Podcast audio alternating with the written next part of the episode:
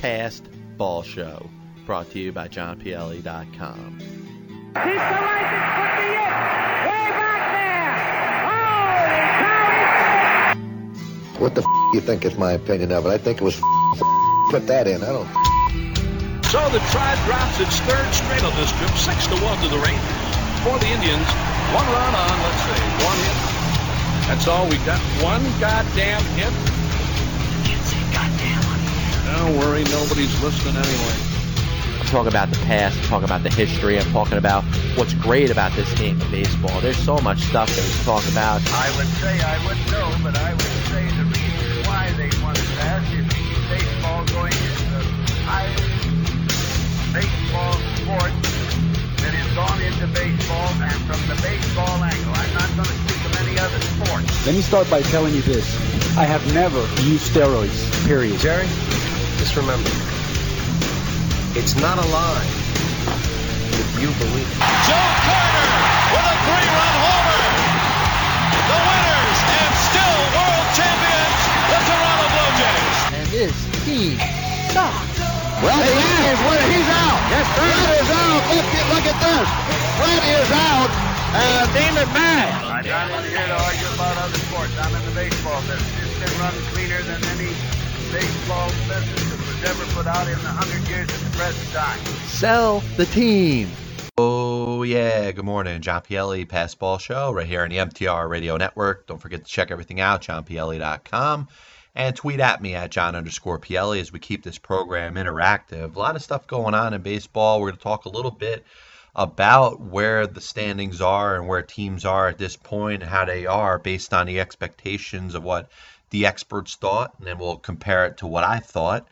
A um, couple historical things that we want to hit up on. We're going to talk about Mike Pelfrey's major league debut and talk about the catcher who has caught the most games in Major League Baseball history. On the second half of this hour, we're going to be joined by umpire Al Clark, and Al just released a book called Out But Safe, a baseball umpire's journey, written by him. He's also joined by Dan Schlossberg, who is a guy that I've had on this show a couple times. He's wrote written a book about the 300 game winners, as well as a book about Milo Hamilton, the longtime announcer, and um, you know Al Clark's journey, of course, you know, 25 years in the major leagues as an umpire, and some things end up happening to him later on. He ends up serving a little time in jail. He ends up getting let go by Major League Baseball. But we're going to get all into that in the second part of this hour. But what I want to start out talking about here is the, in my opinion, the disparity between the talent in the American and National Leagues. And uh, we touched a little bit on this, but not too much in depth because you talk about the teams that can succeed in the American League against the teams that can succeed in the National League. And what I mean by that is the National League coming into this season, a lot of us looked at three teams who all happen to be ahead of their own division. The St. Louis Cardinals, the Washington Nationals, and the Los Angeles Dodgers all being heavy favorites to win the division. If you go over to the American League, you got the AL West, the way it's set up. The Oakland Athletics are probably the favorite by some people, but you also got the Texas Rangers. You also got the Los Angeles Angels. The American League East, you know just about any team can win it, really, for the exception of the Toronto Blue Jays, who people are not very high on this year. But you know about the Red Sox and what they did last year. Tampa Bay is going to give them a, a hard fight. You know about the Yankees and what they did. So when you're talking about division winners or predicting division winners prior to the season, you're going to have a little harder of a time to be able to substantiate a team in the American League as opposed to the National League because of the strength of the other teams. But in my opinion, and a lot of other people's opinion, in the National League, the three division projected winners um, are there, and then there's a huge drop off. But based off the results of what we've seen so far throughout the first month of the season, it hasn't worked out that way. You got the Atlanta Braves, who won the National League East last year, in first place. You got the Milwaukee Brewers sitting with the best record in the entire major league and leading the AL Central. And in the West, you got the San Francisco Giants, who are off to a pretty good start. Um, you really, you know, have, have yet to see the dominance of the three teams that I think we all thought would be favorites to win their division in the National League. Now, obviously, we're one month into the season. It means absolutely nothing. And I think we'll see over the course of May and June if, if these if these teams that we, everybody was so high on could kind of back up their worth and get themselves in position where we could consider them the favorites to win the division again. But my point about this whole thing is you look at the strength of the teams in the American League when you can't have bona fide division winners over what you're picking in the American League. Uh, it also leaves a lot more parity in the National League because of the reason that I just mentioned. Now, that so called drop off is based off the start of the season before a game was even played. Now, you got the Braves, you got the Brewers, you got the Giants, who are all legitimately in the race and at the time leading their own divisions. So they get thrown into the mix. But that's also leaving out teams like the Cincinnati Reds, the Pittsburgh Pirates. Remember, two teams that won the wild card last year. And the reason I wanted to talk about this is because you saw the New York Mets play the Philadelphia Phillies this past week. And this was a point that I mentioned off air, and I thought it was a pretty good discussion because the Mets and the Phillies were kind of in the same situation but different. They got there in a different way we know about the Philadelphia Phillies and the veterans that they have on their team, and the fact that a core group of these players won a World Series in 2008, made it to another in 2009, and won five straight division titles from 2007 to 2011. Now, the Phillies obviously a down season last year. They changed managers. Ryne Sandberg's the, the guy running the show here. But the Phillies haven't gone out there and necessarily had a youth movement. So a lot of their talent is based off the veteran players that they have on this team. The Mets, well, you could say they couldn't be any more different. Uh, they've essentially taken the last couple of years off as far as trying to contend and be up there with the elite teams in Major League Baseball, but they've rebuilt. They've rebuilt their farm system. You know about a lot of the younger players and particularly the younger pitchers you got coming up. But when we're talking about the outlook for the season, I don't think either one of these teams are expected to win the National League East or become bona fide uh, a bona fide playoff team that's going to go deep into October. But they both stand in this one common ground: the fact that number one, a good start is going to get them um, more confidence in themselves, and as the season goes on, uh, maybe they start to become a contender. Number two, there's always that possibility that a team goes out there and overachieves and there's always that surprise team each year. And I think the Mets and Phillies, who are both around 500, if not over at this moment, are probably candidates for that as we finish the month of April. Another team that the Mets happened to play this past week was the Colorado Rockies. Uh, another team that could be considered in that same type of boat. One that nobody's really going to take seriously in regards to getting to the postseason. But if they get off to a good enough start, they're going to start to get a little backing and you're going to start to point out the reasons why they can make the playoffs. And a team that obviously has had that success that you could say is in that same boat as the Milwaukee Brewers. They've gotten very good starting pitching. Ryan Braun has hit the ball well. Uh, guys like Mark Reynolds, Jonathan Lucroy, Carlos Gomez, etc., have gotten it together and they've gotten off to a very good start. And as the season goes on, if the Brewers continue to have the success that they had in April, you're going to start to take them seriously and has, and talk about how they're a legitimate contender and could win the National League Central Division. Now, the National League Central, it pretty much belongs to the St. Louis Cardinals, but obviously it hasn't worked out to that point. Uh, they haven't gotten off to the best start. You saw when they lost three or four to the Mets a couple weeks ago. Uh, they did not look like a team or the same team that we saw in October when they made it to the World Series. So you also have the Cincinnati Reds and the Pittsburgh Pirates, who I mentioned. The Chicago Cubs, they're not off to a very good start. But you know about the influx of talent that they have in the minor leagues and how soon they're going to come up, and the fact that if they make it up to the majors pretty soon, you're going to see a big difference in the talent overall on that team. And I do like their starting pitching. I think their starting pitching is okay with Jeff Samardzija and Travis Wood and Edwin Jackson. They at least got three guys that can go out there to throw 200 innings. And I think this is a team that, if they get the right younger players up and they start to contribute right away, probably have a bigger story for next season as opposed to this year. But you never know and you go on into the East, and you know about the Nationals struggling right now. They're behind the Mets in third place with the Atlanta Braves leaving the division. The Atlanta Braves have a chance to do what they did last year, and that's continue to build off of a early lead in the division, where they essentially led wire to wire and won the National League Eastern Division last year. Uh, everybody's expecting the Washington Nationals to have some success and be able to win a division and kind of be a no doubter. But right now, they don't have Bryce Harper. probably through July. Doug Fister is on the disabled list. Tyler Clippard has pitched terribly. And, and, and if you look at the situation, their catching situation is a little bit of a mess. Uh, this is a team that, yes, I, I praise the fact that they have depth at just about every position because they've needed it. If it wasn't for that depth, then maybe this season would be considered over already. But because this team has a lot of depth, that they're going to be considered a legitimate top of the league team until they absolutely fall on their face. And you look at, in my opinion, and I guess to kind of put this all to a crescendo and make it make a little sense into it, the National League, the way it's set up, is you have a lot of teams that nobody's really impressed with. In other words, teams that have a lot of flaws. But there there are so little uh, teams without many flaws that these teams that have the flaws in them may be able to stick around and be in this race a little longer than in prior seasons, if that makes any sense.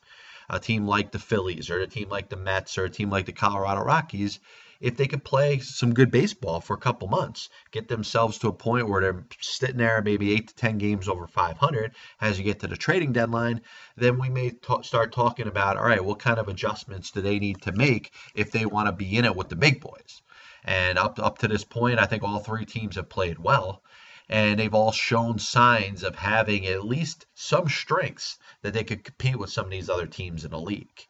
And I think you, there's a better chance that a surprise team makes the postseason out of the National League as opposed to the American League, where there just is too much talent amongst the top teams. Right now, the Yankees, the Tigers, and the Athletics are leading the division. And if the Yankees, Tigers, and Athletics won the division, their divisions at the end of the season, it would probably surprise nobody. And if you look at the teams that are probably going to miss the playoffs, um, you would have to take out of a group of teams that are set up for those last two wild card spots. You got the Rangers, like I said, you got the Angels, the Kansas City Royals, the Rays, the Red Sox, and probably stops after that. Maybe a chance you may see a little something out of Cleveland who made the playoffs last year, a little something out of Seattle or Baltimore, but more than likely, the first series of teams that I mentioned in the American League are probably going to be amongst the five postseason teams. But the National League, I think it's a little more wide open, and there's a better chance that the National League will seed at least one wild card team that we may not have said legitimately was a playoff bound team coming into the season. Once again, John Pielli Passball Show, MTR Radio Network. Of course, on johnpielli.com. Tweet at me at John underscore Pielli. We're going to transition for a little bit of division talk to a little bit of historic talk. And you know, I wrote an article the other day, Bases Empty blog, johnpielli.com, the whole thing. Feel free to check it out. And it was an interesting article about major league catchers and total games caught on the professional level. And obviously, I chose my words carefully. Um, every catcher that was mentioned on my list played at least one game in the major leagues. And I totaled up, and obviously it helps from baseballreference.com as well as Wikipedia, all total games caught at all professional levels, and that includes the minors and the major leagues. And if you know, the Mexican League is considered a AAA league. So I'll start out with all, with all is common knowledge. Ivan Rodriguez obviously has caught more games than any catcher in Major League Baseball history, followed by Carlton Fisk, Bob Boone, Gary Carter, and Jason Kendall. That's the top five. And you want to talk about the top 10, 6 through 10, Tony Pena, Brad Ausmus, Jim Sundberg, Al Lopez, and Benito Santiago. Now, when I combined all professional leagues, and that's minor league, Mexican league, and major league, which are all under one roof, we'll start to count down from 10. 10 is Jason Kendall, who initially was number 5. Number 9 is Gary Carter, who was initially number 4. Number 8 was Benito Santiago, who was 10. 7 was Bob Boone, who was third on the list. Number six, Al Lopez, who ranks number nine in the major league list. Uh, Brad Ausmus ranks number five, and he ranked number seven on major leagues list. Tony Pena was number four with 2,430 games. Carlton Fisk was number three, 2527. Ivan Rodriguez was number two at 2,671 games in both the minors and the majors. The catcher who has caught the most games in professional baseball history is Frank Estrada, who caught a total of 2,847 games in the minor leagues, Mexico, and the big leagues. Unfortunately, Estrada's MLB career consisted of just one game for the 1971 New York Mets. Frank's career lasted 30 seasons, though, having started in Mexico in 1964 and lasted all the way through the 1994 season when he was 46 years old. Estrada was sent to the Mets in an unknown transaction before the 1971 season. Prior to that, he had spent five, the past five, and six of the last seven seasons in the Mexican League. Estrada will forever be known as being part of the big trade that sent Nolan Ryan to the Mets for Jim Fregosi, Estrada, Don Rose, and Leroy Stanton. While the other players remained with their new teams through at least the 1972 season, Estrada was dealt by the Angels in May of 1972 to the Baltimore Orioles for a pitcher by the name of Tom Dukes. Then, after the 1972 season, he was traded again, this time to the Chicago Cubs for catcher Elrod Hendricks. Estrada failed to return to the major leagues in 1972 and 73 for either the Angels, Cubs, or the Orioles, despite putting up decent, two very good minor league numbers. For the 1974 season, he returned to Mexico and played for the Puebla Pericos from 1974 to 1980. He joined the Campeche Braves from 1981 to 1983 before splitting the 84 season with the Leon Bravos and the Toluca Truchas. He returned to Campeche, where he spent 1985 to 1988 before going to Leon from 1989 to 1991. Estrada would finish his professional career in Mexico for the Minatitlan Petroleros, where he ended up playing through 1994. Amazing how a catcher can spend 30 years behind the plate. For Frank Estrada, it was his job. He was a catcher, not just a baseball player. And if he was not catching, he was not playing anywhere else on the field. And a lot of the guys that I mentioned, the guys who caught more games than anybody else in Major League Baseball history, uh, some ended up playing other positions after a certain amount of time. And a lot of the better offensive catchers ended up moving to a different position, like Yogi Berra, like Mike Piazza, guys like that ended up either playing the outfield, first base, or DHing, and that didn't that was not Frank Estrada. This guy was only going to play if he was a professional catcher, and he ends up sticking out a very good career in Mexico, one that not so much of us get a chance to talk about. Uh, but the guy's played more professional games at catcher than anybody in Major League history. Once again, John Pielli here, Pass Ball Show johnpielli.com right here on the MTR Radio Network. Don't forget to tweet at me at John underscore Pielli. Last little thing I want to get into before we hit the break and then we talk to Al Clark, uh, author of his autobiography, Called Out But Safe, A Baseball Umpire's Journey, co-written by Dan Schlossberg. Um, I, I, wanted to mention a little bit about something that stood out to me the other day. I was I was looking through like I normally do on Baseball Reference, playing around with stats, and um, obviously, common knowledge is the fact that the Minnesota Twins signed right-hand pitcher Ricky Nolasco to a four-year, $49 million contract. He joined Mike Pelfrey, who was already on the staff. And it made me remember Mike Pelfrey's major league debut. And Pelfrey ends up pitching the second game of a doubleheader against the Florida Marlins, July 8th of 2006. Now, Pelfrey was a guy that Omar Minaya and the Mets front office were considered bringing him up earlier when the Mets had some injuries with their pitching staff. And remember, 2006 was the year the Mets ran away with the division, start to finish. That was the year they obviously lost in the NLCS in seven games and a grueling seventh game to the St. Louis Cardinals. But on this July 8th, uh, it was the second game of a doubleheader. Pelfrey happened to be met- matched up against a right-hand pitcher by the name of Ricky Nolasco. Now, Nolasco was not making his major league debut. He had made 21 appearances and was making his 10th start for the Marlins at that point. He pitched a little bit in the bullpen, made a couple starts. He was doing okay. So, how did things end up working out?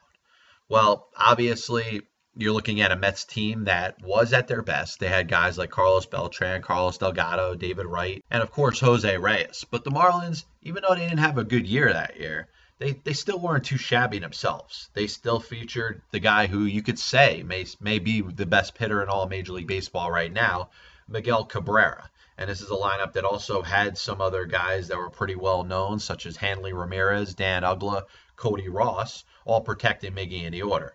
The Marlins had won the first game of the doubleheader 3 2 as Josh Johnson outdueled John Maine.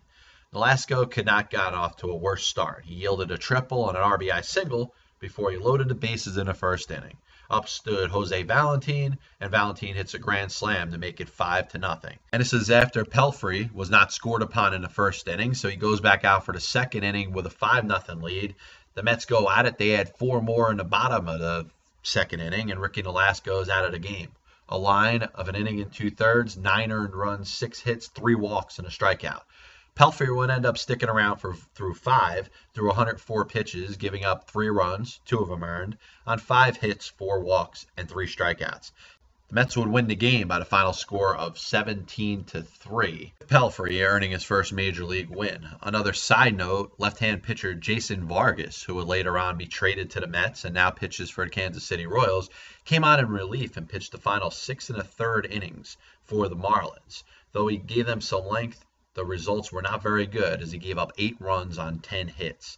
Nolasco's slow 2014 start aside, it is safe to say that he's been the better pitcher since that day. After an injury in 2007, Nolasco would win 15 games in 2008, 13 games in 2009, and for the next four seasons go 49 and 45 with an ERA in the low fours. A very durable pitcher, a guy who pitched between 180 and 200 innings each season, and was starting to get the track record of a trusted starter.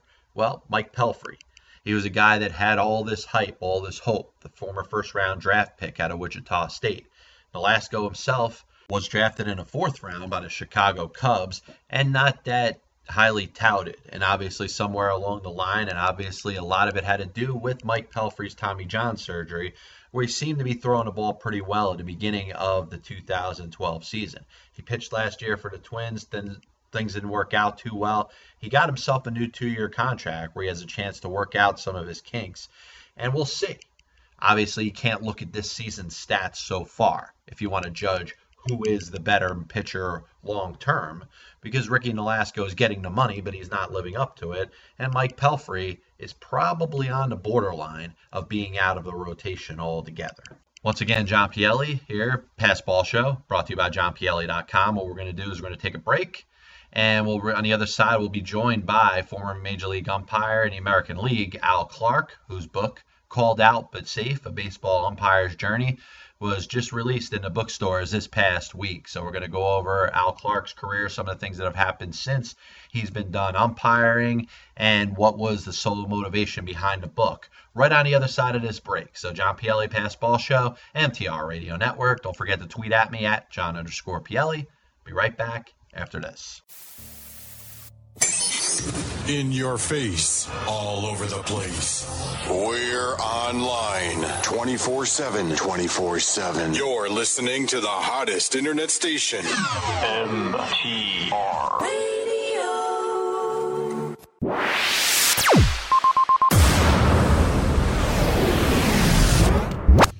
This is Lady E, one of the many broadcasters at MTR Radio. If you're listening to MTRRadio.com, fantastic. Que bueno. But if you want to take us with you, we have an app for your smartphone that lets you listen to us 24 7.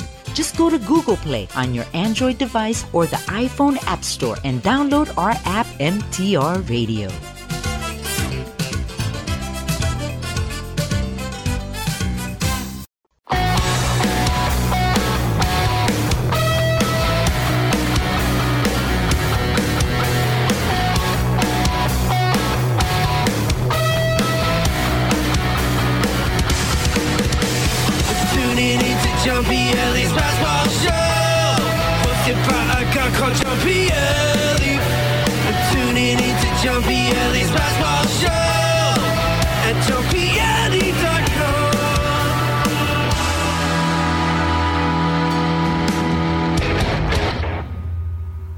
This is John Pielli, and I'm happy to be joined by a long-time umpire in the American League, and then when the umpires switched over to cover both the American and National League up through 1991, and that's Al Clark.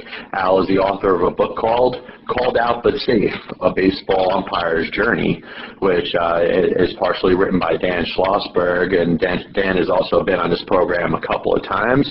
Uh, I want to welcome Al to the program. Al, I appreciate you having a couple minutes. John, it's a pleasure to be here with you. I, I look forward to talking with you and telling everyone about the book. Yeah, absolutely, man. And obviously, things are going very well with the book. And if you know, if it was released yesterday on May 1st, so you could get it in your local bookstore, whether it's Barnes and Noble, Bookends, um, any place down the road that, sells sells hard copies. Al Clark's book is available. Al, first thing I want to ask you is, uh, going back to your childhood when you were younger, what what inspired you to want to become an umpire, and about how old were you when you decided that this is what you wanted to do? John, that's a great question. Uh, obviously, and for sure, no one grows up wanting to be an umpire. One grows up wanting to be a player, of course. And when that hard, harsh realization sets in that you're just not good enough to be a player, you kind of set your sights elsewhere. And for me, I had umpired as a second summertime job in the summertime uh, in and around the Trenton, New Jersey area. I went to college at Eastern Kentucky University. Got out of college. I uh, taught for a year. I didn't especially enjoy that. I wrote for a year uh, for a, a newspaper in, in Trenton, New Jersey. But I, quite honestly, I wanted to eat steaks instead of hamburgers the rest of my life. We had a major league uh, writer on our staff in the newspaper uh, that I was working for. I asked him when he went to New York to find out how one gets into organized baseball as an umpire. He did, and came back and told me that you just got to go to umpire school, and then your career begins. I went to umpire school in 1972 in St. Petersburg, Florida. Got a job in the Midwest League, and four years later, I was in the big leagues. Yeah, that's fantastic. Now I'm going to make a statement to you, and you tell me what this means to me. Al Clark is the first Jewish umpire in the history of the American League. Tremendous pride. I don't know how that happened. I don't know how I would be the first and only ever Jewish umpire hired by the American League. But, you know, it is what it is. And what it is, is it presents a tremendous amount of pride to me. Uh, I, I wear that pride on my sleeve. And uh, I'm, I'm happenstance at it that I'm quite happy to have that uh, acknowledgement. Yeah, once again, John Pielli here with former Major League umpire Al Clark. Now, when you made your first appearance in the major leagues as an umpire, I'm sure you remember that day pretty clearly. Uh, was in the spring of 1976. I worked third base at the old ballpark in Arlington, Texas, Arlington Stadium.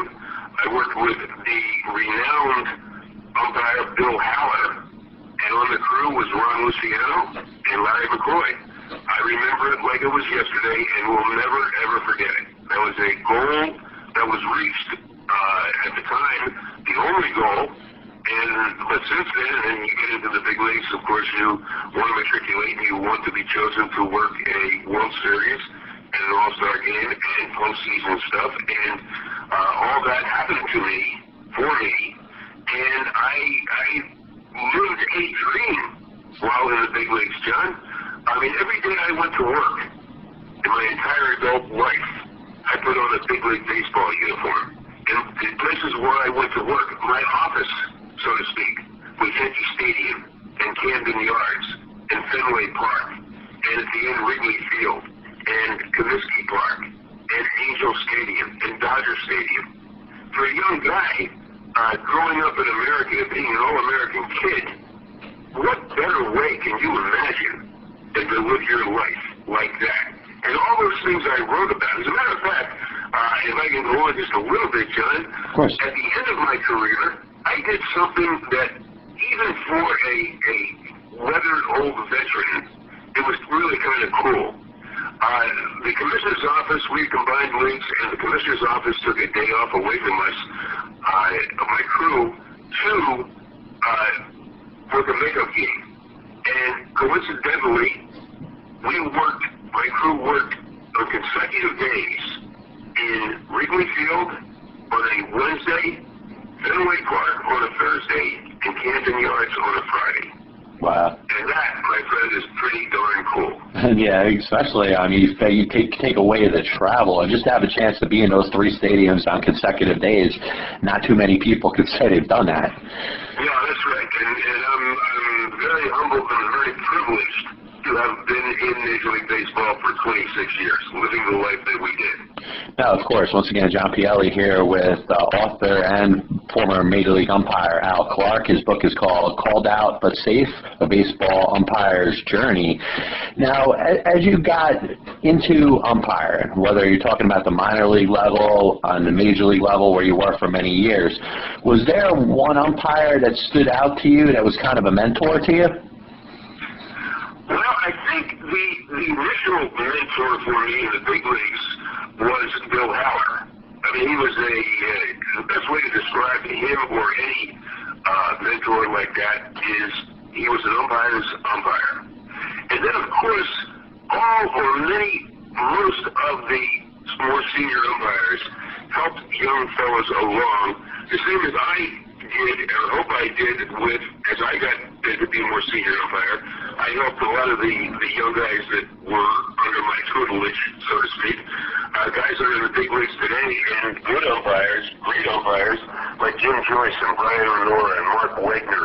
Uh, I mean, these guys are, are great umpires today. Uh, that I hope they look at me like I look at some of the uh, the umpires that helped me along the way. And that's why, and that's how we have so much pride in, in what we do as umpires. We, we uh, want to make our profession as good as it is. And the way to do that is to mentor our young people.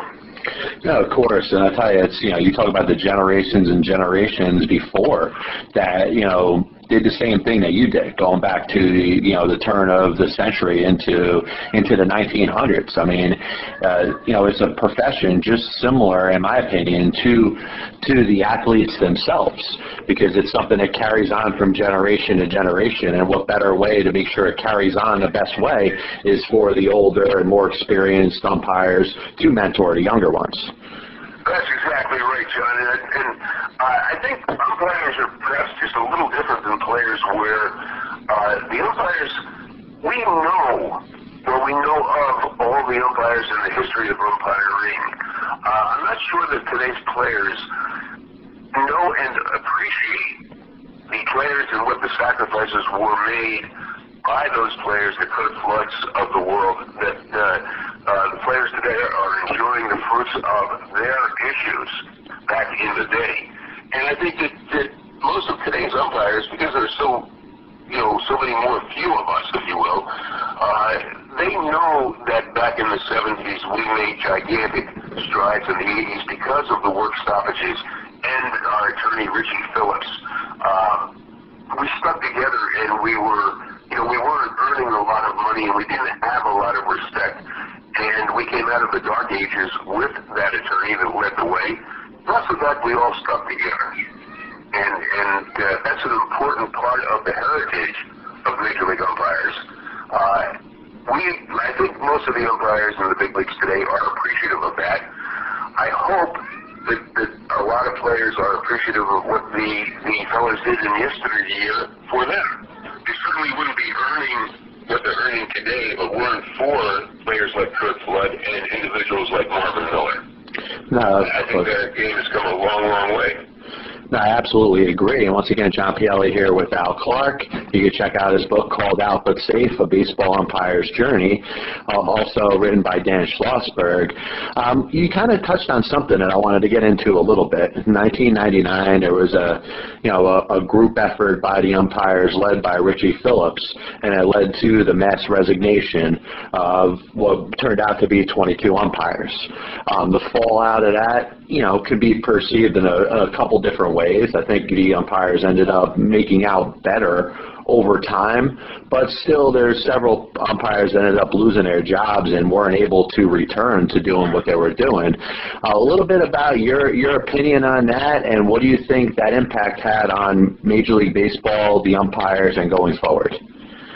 Well, let's let's start at the beginning on that one, John.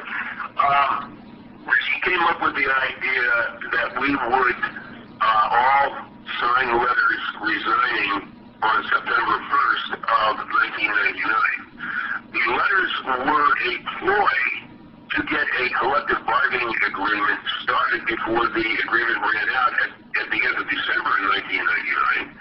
And Richie was going to tell uh, the people in the commissioner's office that he had these letters, that all he wanted to do was start negotiating uh, a new contract before the contract had actually expired. And if he didn't, then uh, you may not have any uh, umpires for, of course, September, the September pennant races in the postseason. Unfortunately, someone in Richie's office actually put all those letters of resignation into a fax machine. They went to New York, and Sandy Alderson, was in charge of on-the-field activities and umpires at that time, he's now the general manager of the uh, New York Mets, uh, he took them, counseled with his people, and decided to accept the resignations of all the guys. Now we ended up having a window uh, for guys that wanted to rescind that letter of resignation. I was one of those guys that did rescind my letter of resignation, and the that letter was accepted. Uh, there were a number of guys who's either didn't sign letters rescinding their resignation, or that letter was not accepted. Uh, I think it led the way to uh, Richie's demise and the the, uh, the, the losing the Major League Umpires Association and the enactment of the World Umpires Association, the new union, uh, and it was a mistake by Richie. I mean, the, the ploy probably wasn't a mistake, but the actual sending of the, the letters in the fax machine, that was a huge mistake. And it was because of that that, that Richie finally got fired. That said, Richie Phillips is a paramount figure in Major League umpires, uh, with Major League umpires, and always should be, the same as Marvin Miller for players. Richie did more for us, Major League umpires, than anybody in the history of umpires. And he should certainly be acknowledged for that and never forgotten. Yeah, no question about it. And you know, you all have, uh, you know, as as umpires, you have somebody that you have to to look up to and see. All right, well, where were things for for your instance? Let's say in 1976, and how were how were they? You right? I went to work and I earned fifteen thousand five hundred dollars for the entire uh, baseball season. And when I left baseball in 2001, my last salary was three hundred eighty-four thousand dollars and that was all because of uh, the union, Major League Umpires Association, uh, the umpires sticking together, and through labor negotiations. And once again, John Pielli here with former American League umpire and eventually Major League umpire when the umpires you know ended up doing both leagues. Al Clark. Um, one more question on that. After afterwards, you know, after 1999 going forward, um, you know, you mentioned that things ended up getting better. You got the you got the new contract, or things ended up working a little better in your favor. Was there any awkwardness?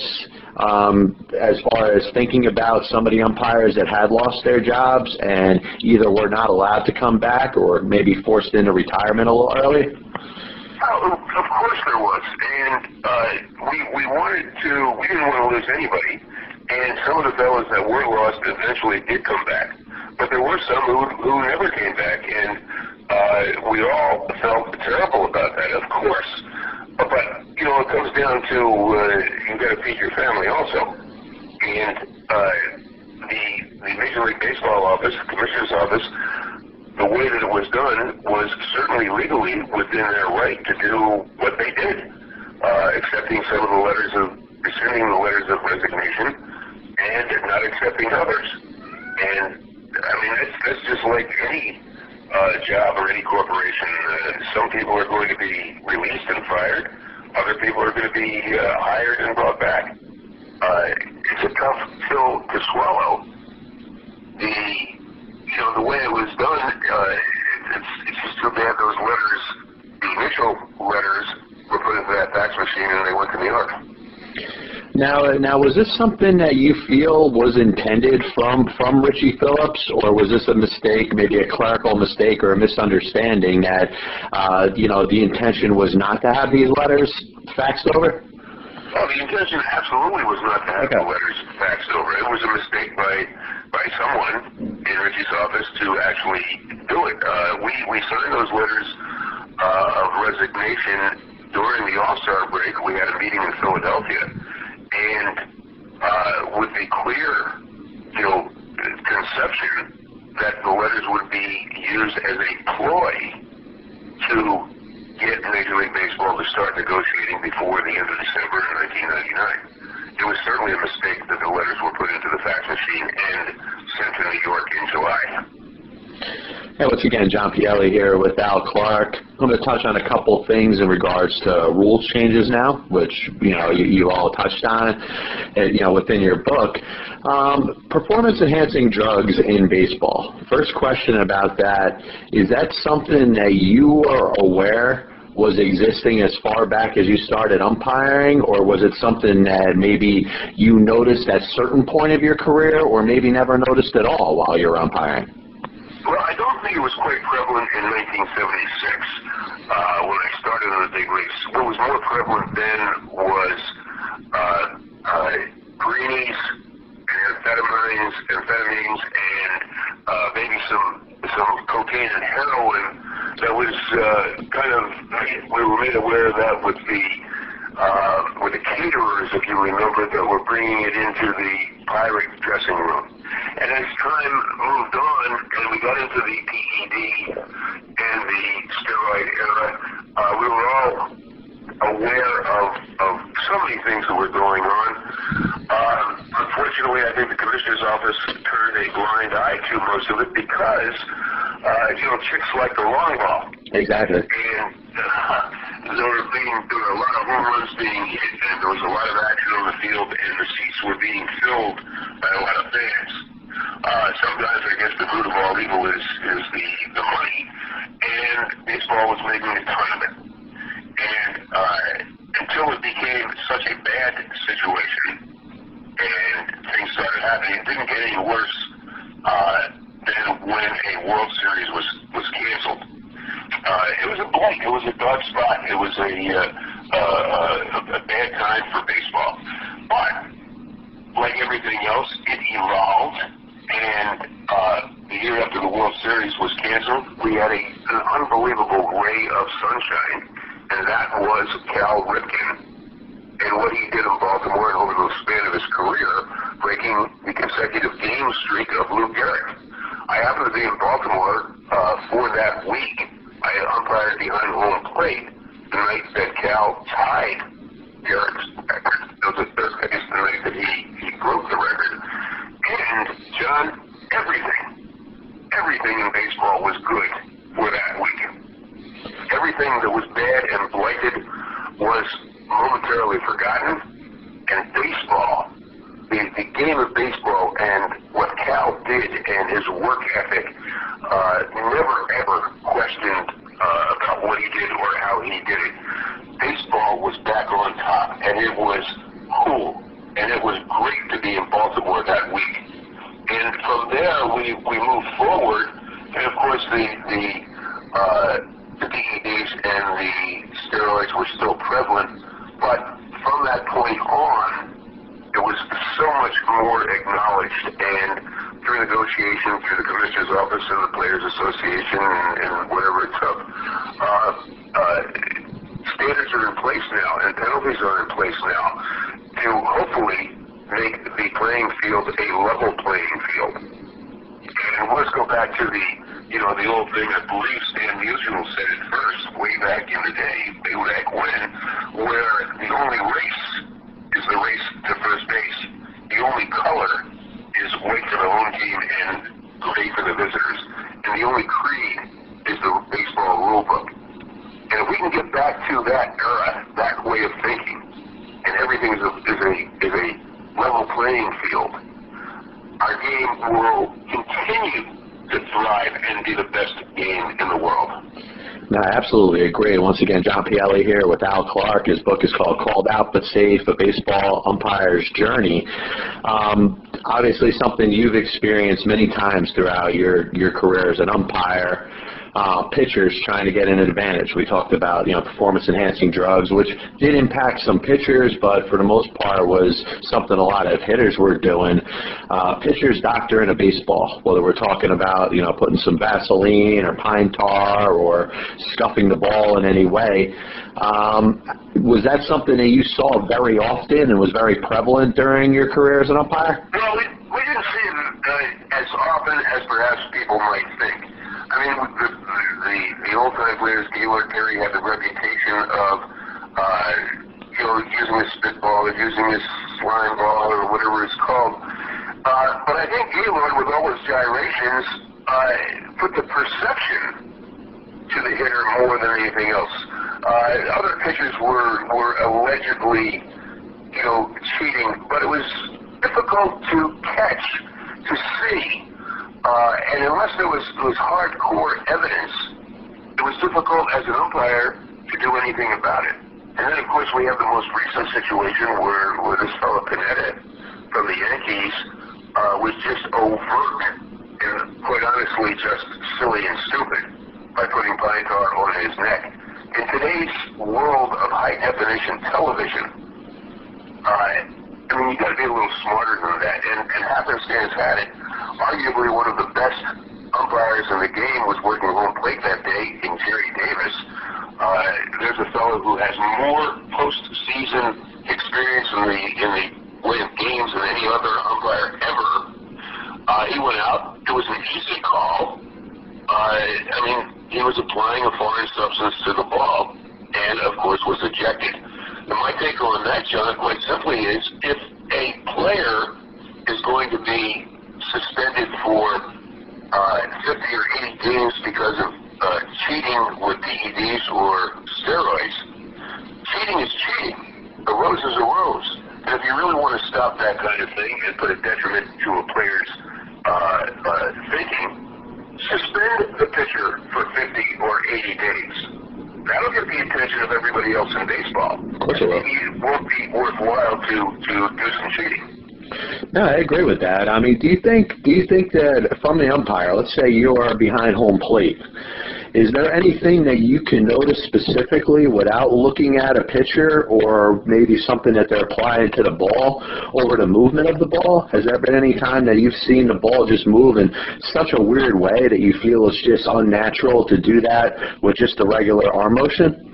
Not necessarily because every pitcher throws sliders differently Every pitcher's fastball moves differently. Every pitcher's curve, you know, curves at a different angle perhaps and, and curves differently. So no, uh, unless we see or the umpires see or actually uh, can feel something on the ball or see the player do what he's he's alleged to have done, uh, there's nothing that we can really do in a legal, you know, fashion. Uh, but that said, of course we look for things, and our job is to police the game and make it as good as that can be. And I think umpires uh, historically have done a great job of that. No, I absolutely agree. Once again, John Pielli here with Al Clark. His book called Out But Safe, Baseball Umpire's Journey. I just got a couple more questions, and we're going to talk. We'll talk a little bit about, of course, um, your what ends up being your termination from Major League Baseball in 2001 as an umpire. Um, from your from your own words, what happened in that situation, and how have you best moved on from it? In 2001, John, uh, in baseball parlance, I was given my release by the commissioner's office. In everyday parlance, I was fired. And I was fired over something that I that I did. Uh, we were at a ball game in Atlanta. I had my wife with me, and I own a home in South Florida. We had a day off following that game, um, and I was going down to South Florida. Uh, we the, the ball game in Atlanta had gone into extra innings, and I missed all the flights except one going to South Florida that night in Atlanta. And I had done everything correct. When we deviated travel, we were allowed to downgrade our tickets to coach and then fly coach to the deviation and go home, and then fly coach back up to our next assigned city. I had done all that correctly. unfortunately for me, on that night, there was only one flight going to South Florida, or the one flight remaining going to South Florida.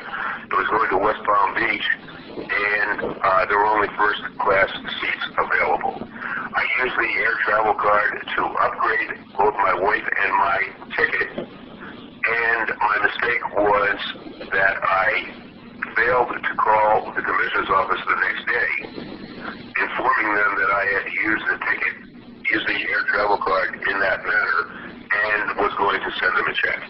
I was got involved with, with doing whatever I was doing at the house in South Florida. Uh, failed to do so.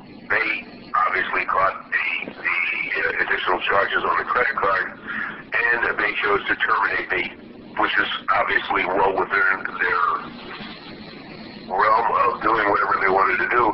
It was a tough pill to swallow, know what? I'm not the, the first guy to ever get fired from a uh, uh, high-profile perhaps high-paying job, and I'm certainly not going to be the last.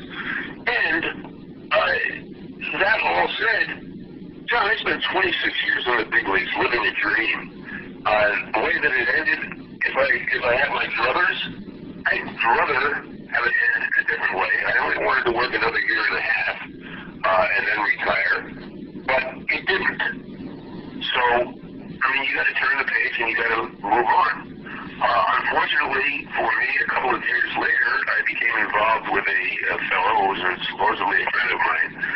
I had uh, been privileged to work in a number of really iconic games and situations in Major League Baseball, and some souvenirs, of course, were garnered. I had given a, uh, a memorabilia dealer in the North New York area a uh, eight balls from Nolan Ryan's 300th win. I had uh, worked home plate when Nolan Ryan earned his 300th win, and uh, Nolan, always good to the umpires, signed some balls for us from that game. I had given this fellow about eight of them. He asked me to sign letters of authentication for them. Uh, I did, but uh, he asked me to sign about uh, 15 to 20 of them. Although I knew it was wrong, I did it anyway. And not thinking that it was a big deal, I gave them to him. Uh, and actually, I didn't give them to him. I signed them in in my home at my home in Williamsburg, Virginia. Sent them through the U.S. mail to to New York, where he lived, and uh, that constituted U.S. mail fraud.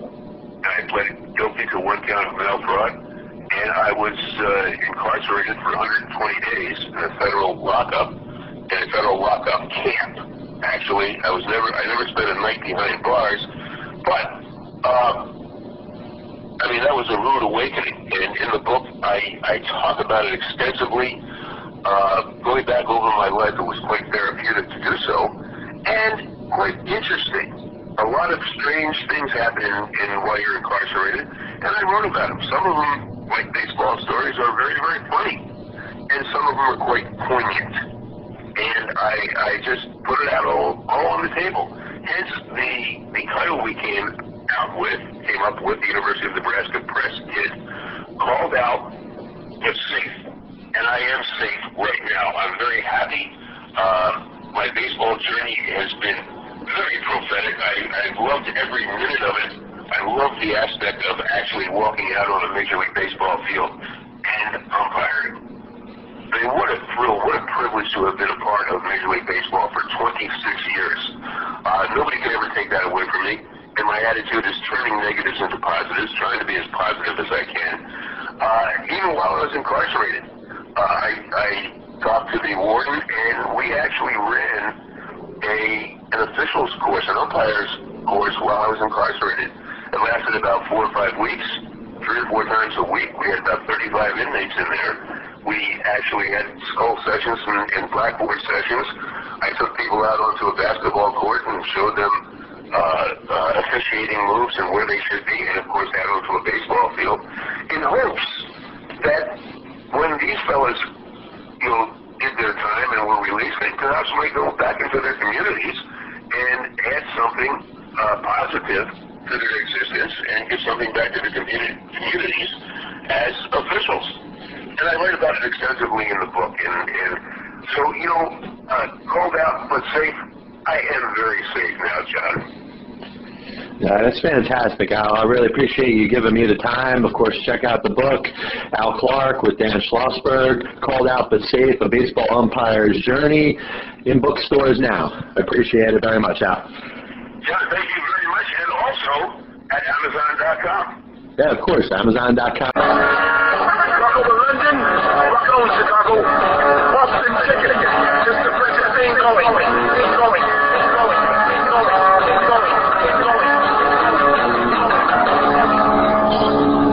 Come as well. Take care, Al. John, see ya. Bye.